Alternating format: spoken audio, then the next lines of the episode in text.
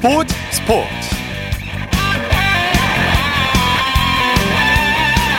여러분 안녕하십니까? 아나운서 이창진입니다. 황선홍 감독이 이끄는 대한민국 남자 23세 이하 축구대표팀이 잠시 후에 2022 아시아축구연맹 아시안컵 8강에서 일본과 한판 승부를 펼칩니다. 숙명의 라이벌전인데요. 잠시 후 10시부터 우즈베키스탄 파흐타크로 경기장에서 일본과 8강전을 갖게 됩니다. 아, 한국 23세 이하 대표팀은 이 대회에서 단 한 번도 4강 진출에 실패한 적이 없죠. 황선호가 이 경기에서 승리해 4강에 진출하면 개최국인 우즈벡과 결승 진출을 다투게 됩니다. 일요일 스포츠 버스 먼저 23세 이하 축구 대표팀 소식으로 시작합니다. 일간 스포츠의 김지한 기자입니다. 안녕하세요. 네, 안녕하세요. 자, 잠시 후에 황선홍 감독이 이끄는 23세 이하 대표팀 아시안컵에서 일본과 8강전을 치르죠. 네, 황선홍 감독이 이끄는 대한민국 23세 이하 축구 대표팀이 잠시 후밤 10시부터 우즈베키스탄 타슈켄트의 파크타코르 경기장에서 일본과 아시아 축구연맹 23세 이하 8강전을 어, 앞두고 있습니다. 예. 2승 1무로 어, C조 1위로 8강에 오른 우리나라, 아, D조 2위의 일본과 4강 진출을 놓고 겨루게 되는데요. 조금 전에 베스트 11 명단이 발표됐습니다. 우리나라는 박정인 선수가 최전방 공격수로 나서고요. 양현준 선수와 이강인, 김태환 선수가 2선에 포진을 하는 4-2-3-1 전형을 가동할 것으로 보입니다. 네. 일본의 전력은 어떻습니까? 네, 일본은 이번 대회 조별리그에서 2승 1무로 어, 사우디아라비아와 골드실에서 밀리면서 D조 2위로 8강에 올랐는데요. 예. 이번 대회에는 21세 이하 선수들로 구성이 됐습니다. 어, 이 연령별 대표팀의 에이스였던 구보 다케우사가 이 A 대표팀에 합류한 상황에서 이번 이 조별리그에서는 스즈키 유토 그리고 나카시마 다이카 등 다섯 명이 골고루 득점한 이 고른 공격력이 눈길을 모았는데요. 네. 다만 이 조별리그 세 경기를 우리나라 보다 다소 빡빡하게 치렀고요.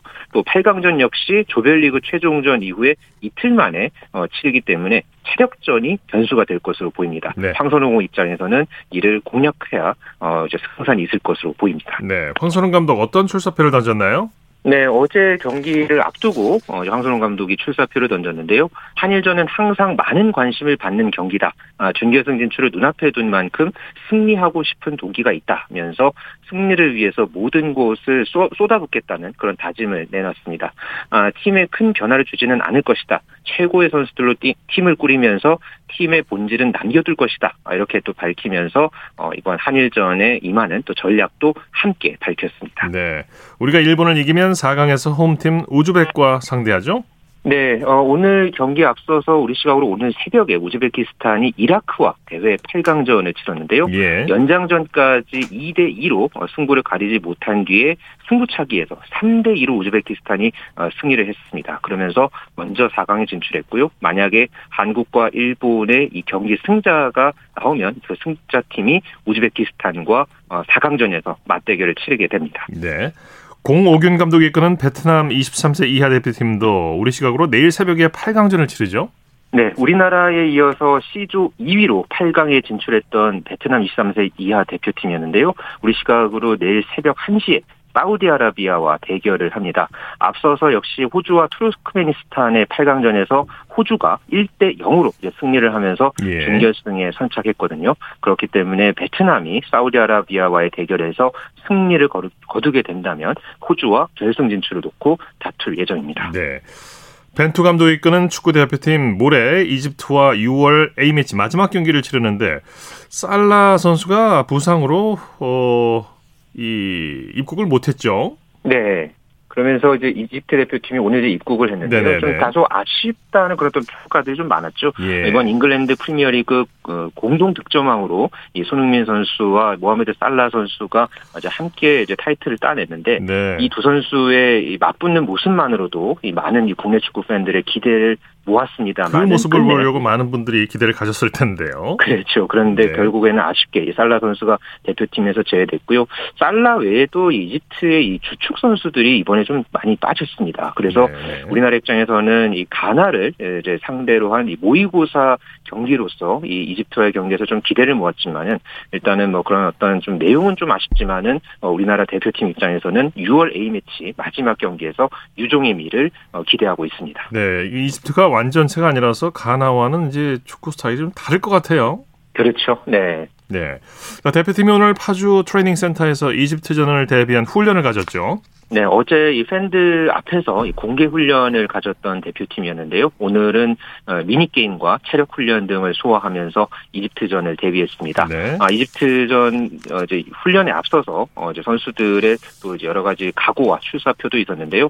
어, 수비수 김진수 선수는 이번 그 앞서 열린 세 차례 평가전에서 수비가 불안하다. 아, 이런 지적에 대해서 어, 걱정하는 것을 선수들도 다 받아들이고 있다. 뭐 이렇게 이야기를 했습니다. 네. 그러면서 실수를 좀 더 줄인다면은 지금보다 더 좋아질 수 있을 것이다. 이렇게 또 함께 강조를 했고요. 어, 파라과이와의 평가전에서 이 정우영 선수의 극적인 동, 점골을 어, 도왔던 엄원상 선수 어, 주전 경쟁을 언급하면서 어, 배우겠다는 생각으로 대표팀에 들어왔다. 어, 스피드가 장점이니 그런 부분을 활용해서 마지막 경기에서 어필해야 될 것 같다면서 또 각오를 다졌습니다. 네.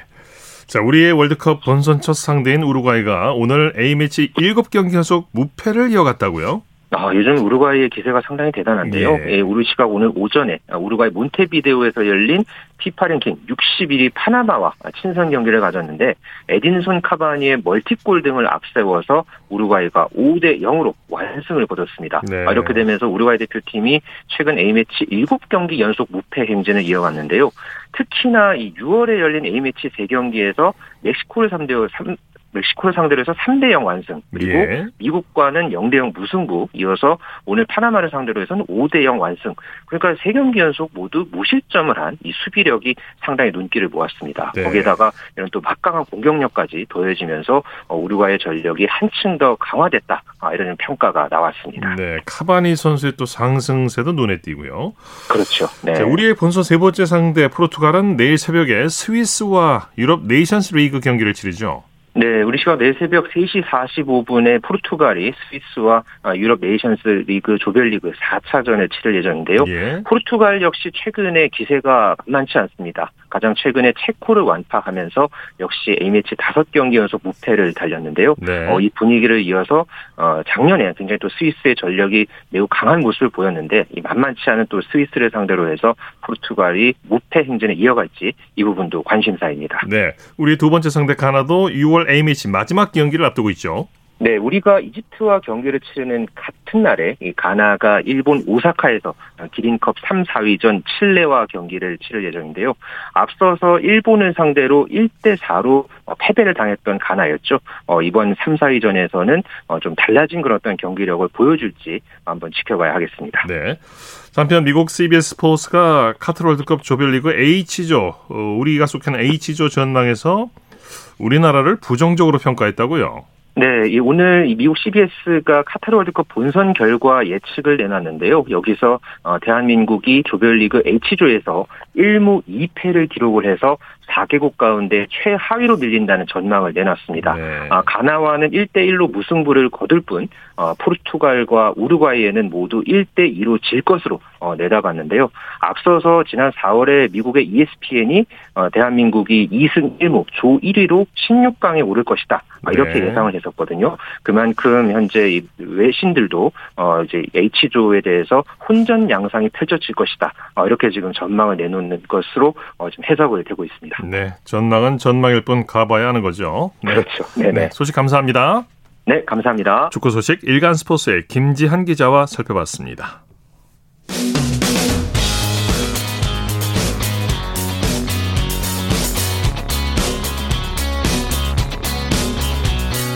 따뜻한 비판이 있습니다. 냉철한 분석이 있습니다. 스포츠 스포츠.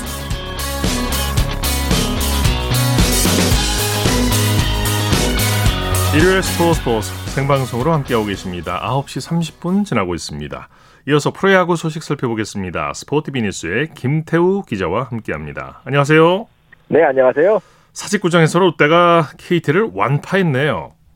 네, 사직구장에서는 최근 흐름이 좋지 않았던 롯데가 KT를 13대 0으로 크게 누르고 한숨을 돌린 채 일주일을 마무리했습니다. 네. 타선이 정말 화끈하게 터졌는데요. 오늘 홈런 3방을 포함해서 장단 17안타를 날렸는데 롯데의 올 시즌 한 시즌 최다 안타 경기였습니다. 네. 이대호 선수가 4안타, 전준우 선수가 5타점을 기록하며 팀 타선을 이끌었고 어린 선수들도 고루 안타를 보탰습니다.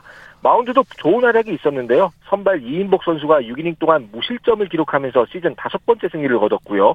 그 뒤를 이은 불펜 투수들도 실점을 허용하지 않으면서 팀 완봉승을 기록했습니다. 네, 롯데 이대호 선수가 뜻깊은 대기록을 달성했죠. 올해를 끝으로 이대호 선수가 은퇴를 선언한 상황인데 너무 좀 아깝지 않나요? 네, 예. 오늘도 5타수 4안타 3타점을 기록하면서 팀 타선을 이끌었습니다. 특히 3회와 5회에는 연타석 홈런을 터뜨리면서 개인 통산 19번째 연타석포 홈런 달성 기록을 했고요.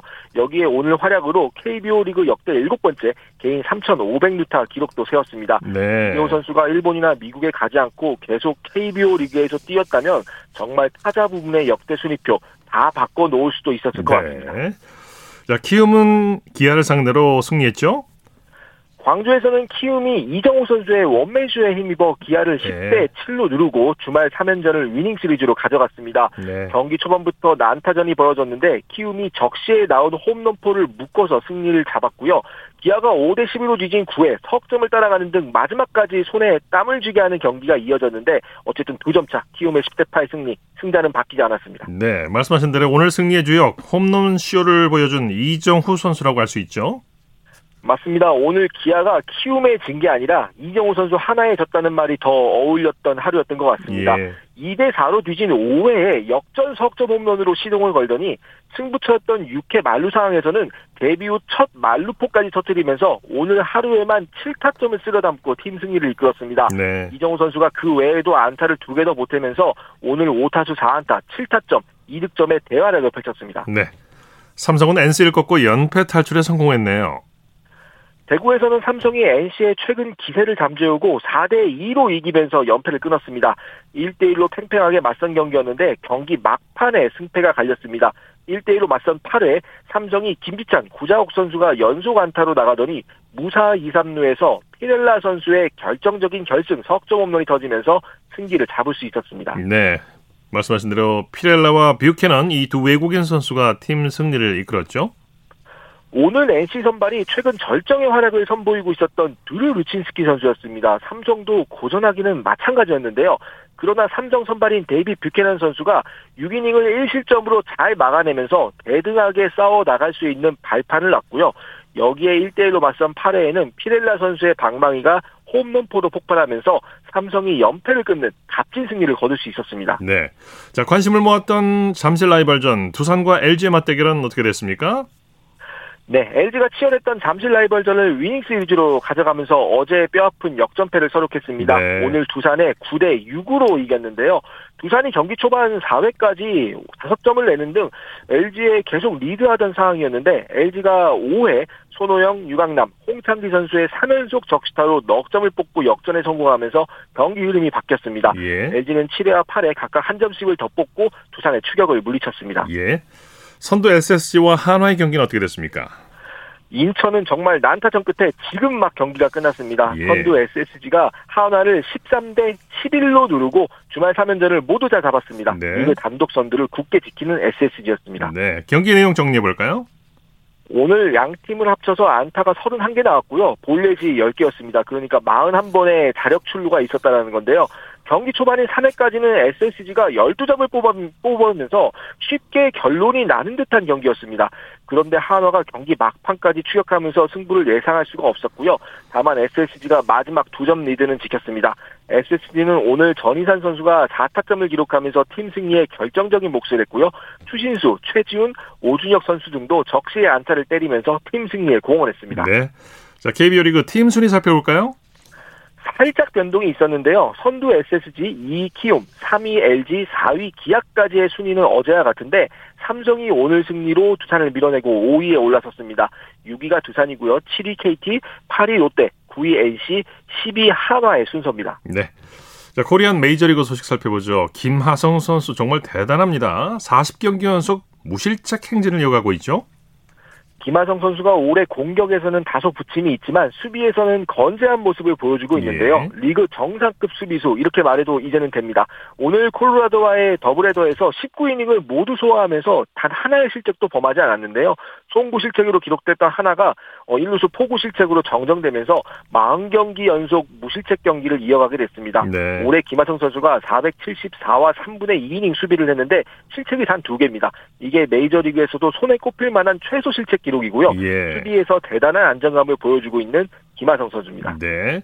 최지만 선수도 팀 내 타점 선두를 차지할 정도로 아주 잘해주고 있죠. 네, 그렇습니다. 최지만 선수는 오늘 미네스토와의 경기에 선발 출전해서 4타수 1안타를 기록하면서 10경기 연속 안타를 이어갔고요. 여기에 타점도 하나를 추가하면서 시즌 30타점 고지에 올라섰습니다. 올해 팀 내 타점 부분에서 공동 선두를 달리고 있고요. 최지만 선수의 전체 공격력을 숫자로 환산해 보면 현재 템파베이 선수 그 어떤 선수보다도 가장 좋습니다. 템파베이 타선을 이끌어 나가는 선수다 이렇게 이야기를 해도 이제는 과언이 아니겠습니다. 네, 샌디에고가 코로나19 여파로 비상이 걸렸다고요. 메이저리그에서 아직도 코로나19 확진자가 간간히 나오고 있는데요. 예. 샌디에이고도 오늘 총 4명의 구성원이 확진 판정을 받아서 당분간은 좀 선수단과 떨어져 있어야 할 것 같습니다. 네. 특히 밥 멜빈 감독과 라이언 크리스텐슨 벤치 코치까지 확진이 돼서 지금 리더십의 공백도 불가피합니다. 감독이 빠지면 보통 벤치 코치가 감독 대행을 하는데 두 명이 다 빠졌거든요. 네. 당분간 임시 감독 체제로 경기를 치러야 하고요. 김하성 선수나 다른 선수들의 추가 확진이 없기를 바라보겠습니다. 네, 요즘 메이저리그에서 코로나19 확진자가 나왔다는 얘기는 어, 없었는데 네, 오랜만에 네, 이런 소식이 들려오는군요. 자, 소식 감사합니다. 네, 감사합니다. 프로야구 소식 스포티비 뉴스의 김태우 기자와 함께했고요. 이어서 한 주간 이슈가 됐던 스포츠계 소식을 집중 분석해보는 최동호의 스포츠 칼럼 시간입니다. 15인제 럭비 대표팀이 20년 만에 아시아 정상 복귀에 도전하게 되는데요. 스포츠방과 최동호 씨와 함께 그 의미를 살펴보겠습니다. 안녕하십니까? 예, 안녕하세요. 네, 15인제 럭비 대표팀 다음 달에 아시아 챔피언십에서 홍콩과 결승전을 치르죠? 어, 예, 그렇습니다. 예, 아시아 럭비 챔피언십인데요. 이 대표팀이 말레이시아를 55대 10으로 이기고 네, 결승전에 올라갔습니다. 네. 어, 다음 달 9일 말씀하신 대로 홍콩하고 결승전을 치르는데 이 아시아 럭비 챔피언십은 15인제 럭비이거든요. 네. 어, 우리가 이 아시아 럭비 챔피언십에서 이제 1982년, 88년 90년, 2002년까지 이 다섯 번 우승을 차지했고요. 어, 이번에 홍콩을 이기고 정상에 올라서면 20년 만에 우승을 어, 차지하게 되는 겁니다. 네. 아시아 챔피언십 우승도 우승이지만 럭비 대표팀의 최종 목표는 이 아시안컵을 아시아 챔피언십을 넘어서 사상 최초의 월드컵 본선 진출이죠. 어, 예, 그렇습니다. 예, 올해 이 프랑스에서 럭비 월드컵이 열리거든요. 네네. 아시아 챔피언십에서 우승하게 되면 이 통과와 아, 플레이오프를 치르게 되는데 통과를 이기면 프랑스 월드컵에 진출하게 되는 겁니다. 네. 어, 럭비 월드컵은 우리나라가 아직까지는 한 번도 진출하지 못했거든요. 예. 그래서 이번 이 프랑스 월드컵 본선에 올라가게 되면 어, 럭비인들에게는 꿈의 무대를 밟게 되는 건데 예, 한 한국 럭비 100년 역사에서 최초의 월드컵 진, 출을 이루게 되는 겁니다. 네. 올림픽도 역시 한국 럭비에게는 꿈의 무대라고 할 수 있는데 지난해 도쿄 올림픽에 예. 출전하면서 사상 최초로 올림픽 진출이라는 꿈을 이뤘어요. 어, 예, 그랬죠. 어, 저, 지난해 도쿄올림픽에 처음 한국 럭비가 올림픽에, 올림픽 무대를 밟아보게 됐죠. 네. 근데 올림픽은 7인제 럭비거든요. 어, 지난해, 지난해 도쿄올림픽에서 예, 올림픽 출전이란 꿈을 이뤄냈는데, 자, 우리나라에서는 워낙 이 럭비가 저변이 취약한 종목이기 때문에, 이 대표팀은 이 올림픽에서 어, 전패를 기록했고요. 어, 12개 팀 가운데 12위를 기록을 했습니다. 네. 자, 그래도 이 한국 럭비의 어려운 현실을 많은 분들이 알고 계시기 때문에 올림픽에서 꼴찌에 그쳤지만 네. 올림픽 출전까지 얼마나 많은 노력을 기울였는지 또 올림픽에서 이 버거운 상대들을 만나서 얼마나 분투했는지를 아시는 분들이 많았기 때문에 비록 꼴찌였지만 최선을 다한 선수들은 많은 박수를 받기도 했었죠. 네네. 우리나라의 예. 럭비 실업팀이 4개밖에 없다고 하죠. 이 올림픽 예. 진출이라는 꿈을 이뤄낸 것 자체 가 대단한 성과라고 할 수 있는데 자, 그런데 럭비인들이 이 럭비를 비인지 종목이라고 한다면서요? 어, 예, 맞습니다. 비인지 종목이라는 얘기인데 이게 무슨 뜻이냐면은 이제 보통 이 스포츠를 두고서 이 인기 종목, 비인기 종목 얘기를 하잖아요. 그렇게 얘기를 하죠. 예, 근데 럭비는 비인기 종목 중에서도 일반인들은 럭비 대표팀이 있는지조차 모른다. 또 거예요. 일반인들에게는 네. 럭비라는 종목 자체가 아직은 생소하기 때문에 이 럭비가 어떤 운동인지 잘 모른다, 알려지지조차 않았다. 그래서 어, 럭비를 비인, 이 비인지 종목이라고 얘기를 하거든요. 네, 네. 야, 그래도 이 한국 럭비는 100년의 역사를 갖고 있고요. 뭐 나름대로 꾸준히 성과를 내오면서 아, 끈질긴 생명력을 이어온 종목이다라고 볼 수가 있는 거죠. 럭비라는 종목은 알고 계시겠지만은 룰이 어떤지 몇 개 팀이 있는지는 모르는 분들이 많죠. 그렇죠. 네. 예, 예. 어, 최근에 럭비가 많은 변화를 시도하고 있는데 슈퍼 럭비 리그가 올해 출범했는데 반응이 좋다고요.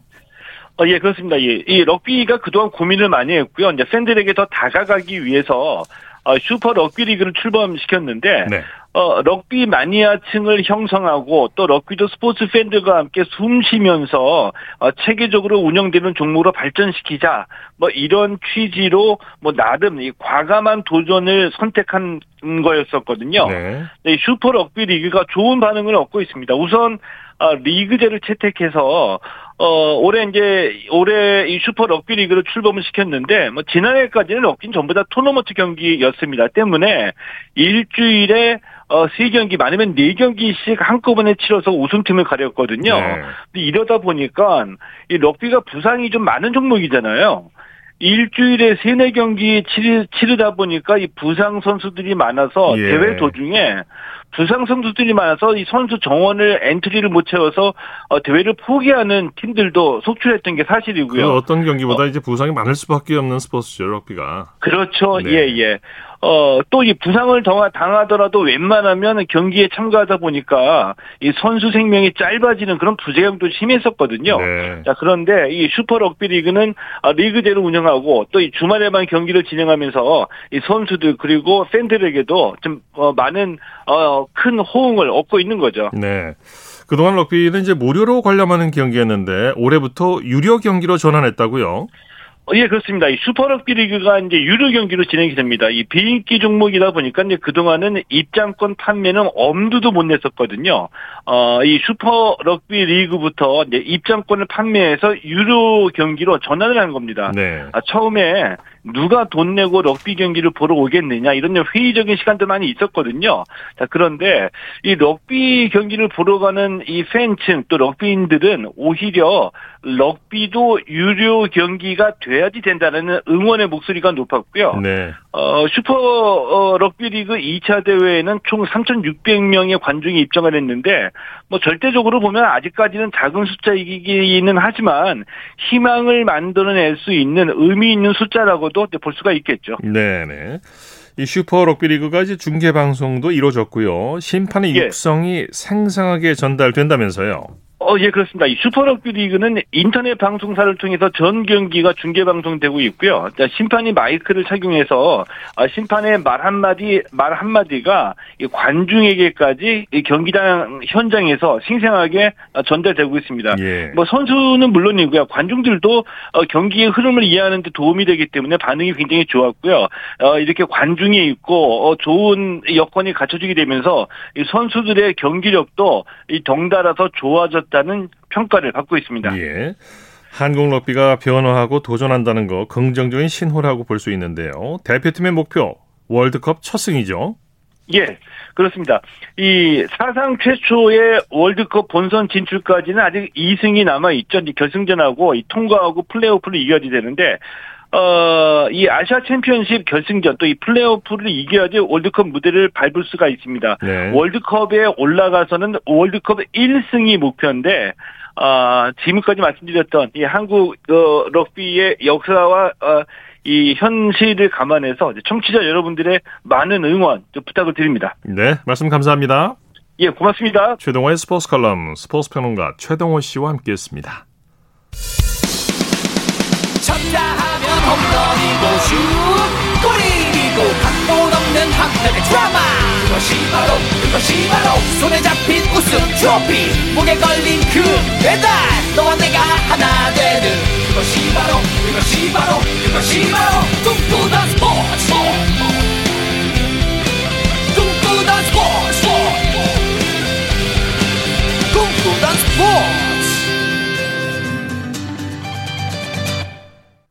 일요일 스포츠 스포츠 생방송으로 함께하고 계십니다. 9시 45분 지나고 있습니다. 이어서 다양한 종목의 스포츠 소식을 전해드리는 스포츠 와이드 시간입니다. 이혜리 리포터와 함께합니다. 어서 오십시오. 네, 안녕하세요. 자, 첫 소식 축구 이야기죠? 네, 그 지난 10일 금요일에 수원 월드컵 경기장에서 우리나라와 파라과이의 A매치 축구 평가전이 있었죠. 예. 네, 이 경기에서 축구 대표팀 에이스 손흥민 선수가 터트린 A매치 두 경기 연속 프리킥골은 한국 최초의 기록으로 확인이 됐습니다. 생각을 못 했는데 이게 기록이 돼 버렸어요. 네, 네, 그러니까요.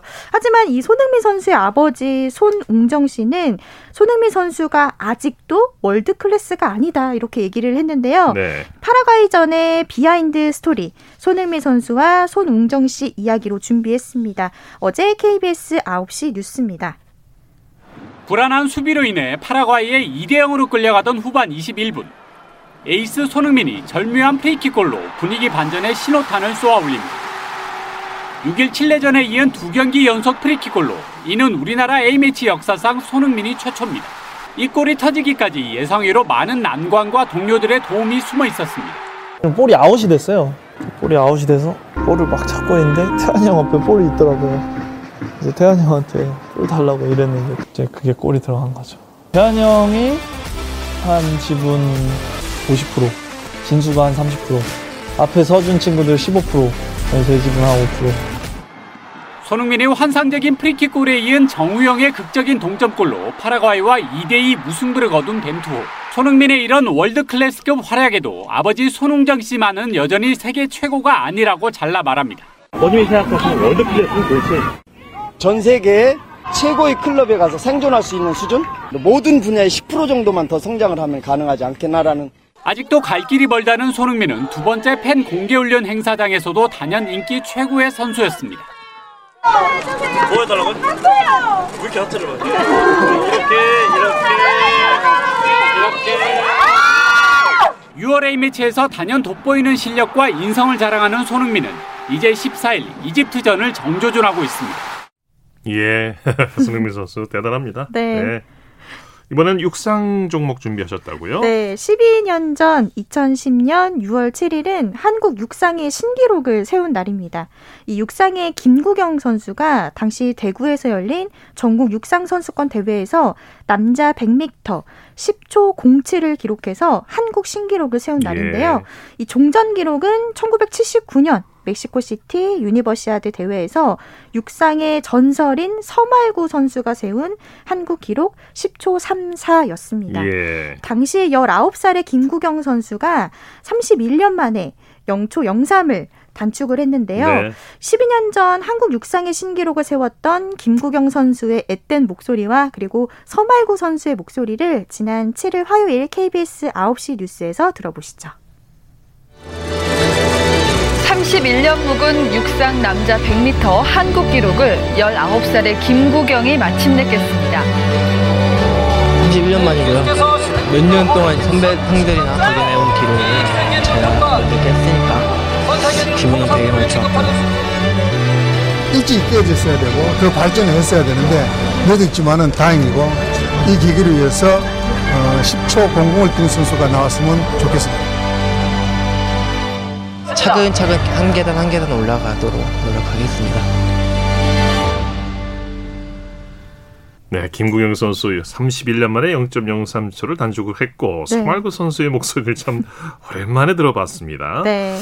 자, 펜싱 박상영 선수가 아시아 선수권 남자 에페 개인전에서 동메달을 따냈죠? 네, 2016년 리우 올림픽 펜싱 금메달리스트 박상영 선수가 어제 서울 올림픽 공원 펜싱 경기장에서 2022 아시아 선수권 대회 남자 에페 개인전에서 3위를 차지했습니다. 이로써 박상영 선수는 지난 2016년 중국 우시 대회 은메달 이후에 6년 만에 통산 두 번째 개인전 메달을 목에 걸었고요. 우리나라는 이 대회 대회에서 앞서 남자 사브르에서 구본길 선수가 금메달, 그리고 김정환 선수가 은메달, 그리고 오상욱 선수가 동메달을 휩쓴 데 이어서 여자 에페에서 최인정 선수가 은메달을 또 땄습니다. 네. 여기에 어제 박상영 선수가 동메달을 획득하면서 이 대회에 다섯 번째 메달 추가했습니다. 예. 남자 테니스의 정윤성 선수가 남자 프로 테니스 올랜도 오픈 챌린저 복식에서 우승을 차지했다고요? 네, 우리나라 시간으로 오늘 테니스 정윤성 선수가 미국 플로리다주 올랜도에서 열린 남자 프로 테니스 올랜도 오픈 챌린저 복식 결승에서 그리스의 미하일 페르볼라라키스와 함께 조를 이루어서 출전을 했습니다. 네. 이 전, 정윤성 선수가 속해 있는 남자 복식조는 일본의 우치다 가이치와 그리고 튀니지의 마렉 자제리조를 2대 1로 꺾으면서 우승을 했는데요. 이 정윤성 선수가 이 대회에서 우승을 한 건 이번이 처음입니다. 이 챌린저는 투어보다는 한 단계 낮은 등급의 대회인데요. 이 정윤성 선수 다음 주 도미니카 공화국으로 이동을 해서 국제 테니스 연맹 산토 도밍고 퓨처스 대회에 출전하게 됩니다. 네. 아, 지난 베이징 동계올림픽에서 쇼트트랙 편파 판정에 항의한 최용구 국제심판이 예, 징계를 받게 됐다고 전해드렸었는데 네. 이 징계가 없던 일이 됐다고요? 네, 그렇습니다. 2022 베이징 동계올림픽 쇼트트랙에서 개최국 중국의 유리한 편파 판정을 공개적으로 비판했던 이 최용구 국제심판에 대해 이 국제 빙상경 국제빙상연맹이 징계를 논의하지 않기로 결정을 했습니다. 이 대한빙상경기연맹 관계자는 우리나라 시간으로 지난 10일 금요일에 이 태국 푸켓에서 열리고 있는 ISU 총회에서 이 최용구 국제심판의 징계는 논의 대상에 포함되지 않았다고 밝혔고요. 네. ISU 차원의 별도 징계는 앞으로도 없을 것이라고 했습니다. 네, 스포츠와이드 이혜리 리포터 함께했습니다. 수고했습니다. 네, 고맙습니다.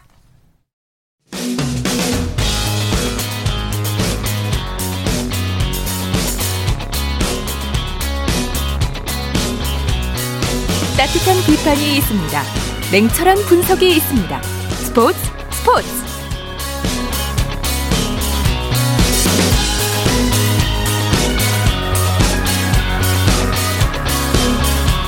이어서 골프 소식 살펴보겠습니다. 스포츠 조선의 김진회 기자와 함께합니다. 안녕하세요. 네, 안녕하세요. 참 박민지 선수 대단하네요. KLPG 투어에서 대기록을 작성했죠. 네, 박민지 선수는 10일 강원도 설해원에서 열린 셀트리온 퀸즈 마스터즈 최종 3라운드에서 이글만 한 개를 잡아내 2언더파 70타를 쳤습니다. 네. 어, 최종 합계 14언더파 202타를 기록한 박민지 선수는 시즌 2승과 통산 12승째를 따냈습니다. 예. 어, 박민지 선수는 시즌 두 번째 타이틀 방어에 성공했는데요. 예. 아, 한 시즌 두 번 이상 타이틀 방어에 성공한 사례는 구호키, 강수현, 김혜림에 이어 박민지 선수가 역대 네 번째입니다. 네. 어, 올 시즌 첫 다승자가 된 박민지 선수는 자신의 통산 두 번째 와이어 투 와이어 우승을 일궈냈습니다. 거기다 또 와이어 투 와이어 우승까지 참 박민지 선수 대세라고 불릴만 합니다.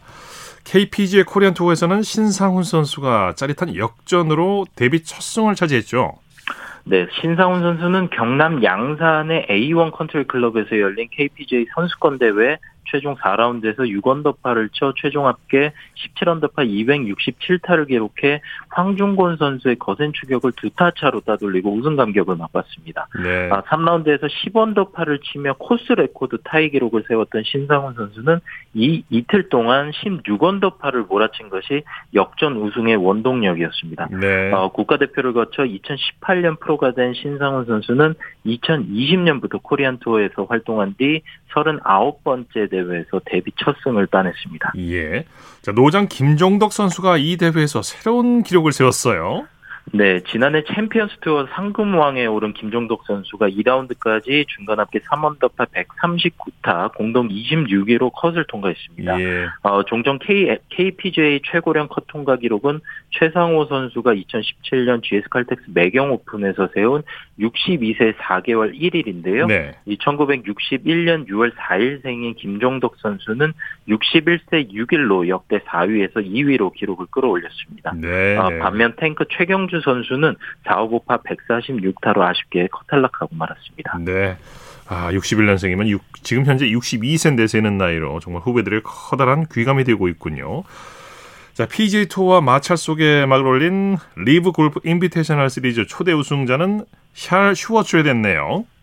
네, 슈월츠는 어, 영국 런던에서 열린 시리즈 첫 대회 최종 3라운드에서 2오버파 72타를 쳤습니다. 어, 그래도 최종 합계 7언더파 203타를 기록해 헤니 두플래시를 한타 차로 꺾고 일명 사우디리그 초대 우승자에 등극했습니다. 네. 어, 슈워츠는 개인 우승 상금으로만 400만 달러 약 51억 원을 받았고요. 게다가 이번 대회는 팀 상금도 있었는데요. 어, 슈워츨이, 슈워츨이 속한 스팅어 GC가 우승하면서 75만 달러를 추가로 받아 총 60억 원을 챙겼습니다. 예. 어, 더스틴 존슨은 8위, 필 미켈슨은 34위, 케빈 나는 36위를 마크했습니다. 네, 우승 상금 51억 원 엄청나군요. 그야말로 돈 잔치군요. 그런데 아직 그 먹을 것이 별로 없다. 이런 평가라고요. 네, 이름 있는 선수들은 최고 전성기가 지난 올드보이였고 대부분 중하위권 선수들이었습니다. 네. 또 아시아와 유럽 투어에 유명하지 않은 선수들이 참여했습니다. 네. 어, 경기력도 기대에 못 미쳤는데요. 최종 라운드에서 15명의 선수가 5 오버파 이상을 쳤습니다. 네. 어, 48위로 꼴찌를 기록한 앤디 오글레트리는 최종 24 오버파를 치고도 12만 달러 약 1억 5천만 원을 벌어갔습니다. 네. 자, PGA 투어에서 이 사우디 리그에 참가한 17명의 선수들에게 무기한 출전 정지 징계를 내렸다고요. 네, 제이 모나한 PGA 투어 커미셔너는 이번 사우디 리그에 참여한 스타 플레이어 17명에 대해 PGA 투어 주간 모든 대회에 초청 선수 자격으로 출전하지 못하게 징계를 내렸습니다. 예. 어, 리브 골프 인비테이셔널 측은 PGA 투어의 이번 징계는 보복성이라고 비난했지만 이 PGA 투어에 잔류한 선수들은 PGA 투어가 제대로 징계를 진행하고 있다며 PGA 투어 편을 들었습니다. 예. 자, 이 와중에 PGA 투어에서 잔류를 선언한 로리 맥길로이가 통산 21승 기회를 잡았죠.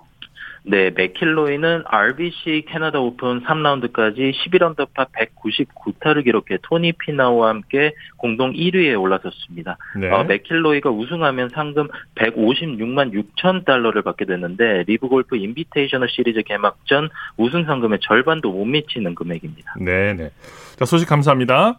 네, 감사합니다. 골프 소식 스포츠 조선의 김진회 기자와 정리해드렸, 정리해드렸습니다. 조금 전에 전해드린 육상 경기 기록 정정해드립니다. 아, 육상 100m에서 어, 김국영 선수가 10초 07로 아, 서말구 선수의 기존 최고 기록 10초 34, 이 기록을 31년 만에 0.27초 단축한 것으로 정정해드립니다. 자, 스포츠 스포츠 오늘 준비한 소식은 여기까지고요. 내일은 8시 30분부터 들으실 수 있습니다. 함께해 주신 여러분 고맙습니다. 지금까지 아나운서 이창진이었습니다. 스포츠 스포츠